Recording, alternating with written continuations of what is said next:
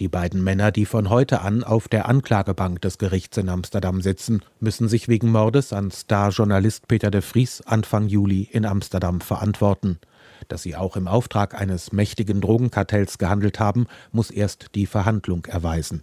Davon aber gehen viele Prozessbeobachter aus. Hager Regierung und Königshaus sprachen schon von einem Anschlag auf den Rechtsstaat und Justizminister Fred Rapperhaus schloss ebenfalls nicht aus, dass wieder die Drogenmafia ein weiteres Attentat beauftragt hatte.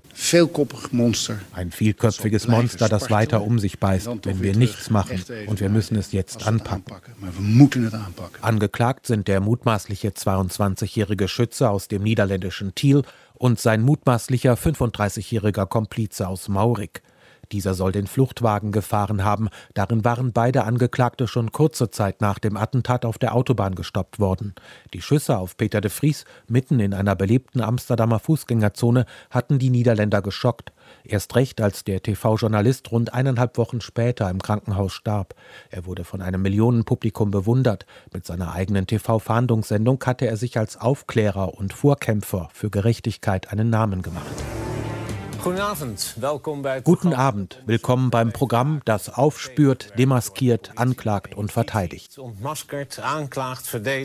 De Vries Karriere hatte mit seinem Buch über die Entführung des Biermilliardärs Heineken begonnen.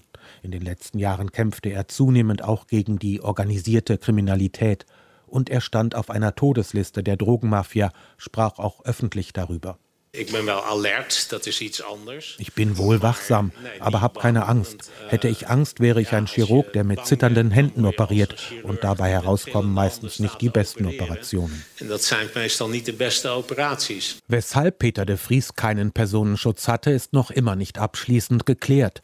Drahtzieher des Attentats auf ihn soll ein Drogenmafia-Boss sein, gegen den schon seit 2019 in den Niederlanden prozessiert wird. Den Kronzeugen in diesem Gerichtsverfahren hatte Peter de Vries bis zuletzt beraten.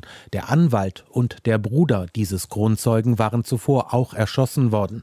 Weitere Auftragsmorde sollen ebenfalls auf das Konto dieses Drogenkartells gehen, berichten niederländische Medien. Die beiden jetzt angeklagten mutmaßlichen Attentäter sollen auch von Überwachungskameras gefilmt worden sein. Bislang aber schweigen sie, auch was ihre potenziellen Auftraggeber betrifft. Fraglich, ob sie vor Gericht aussagen werden.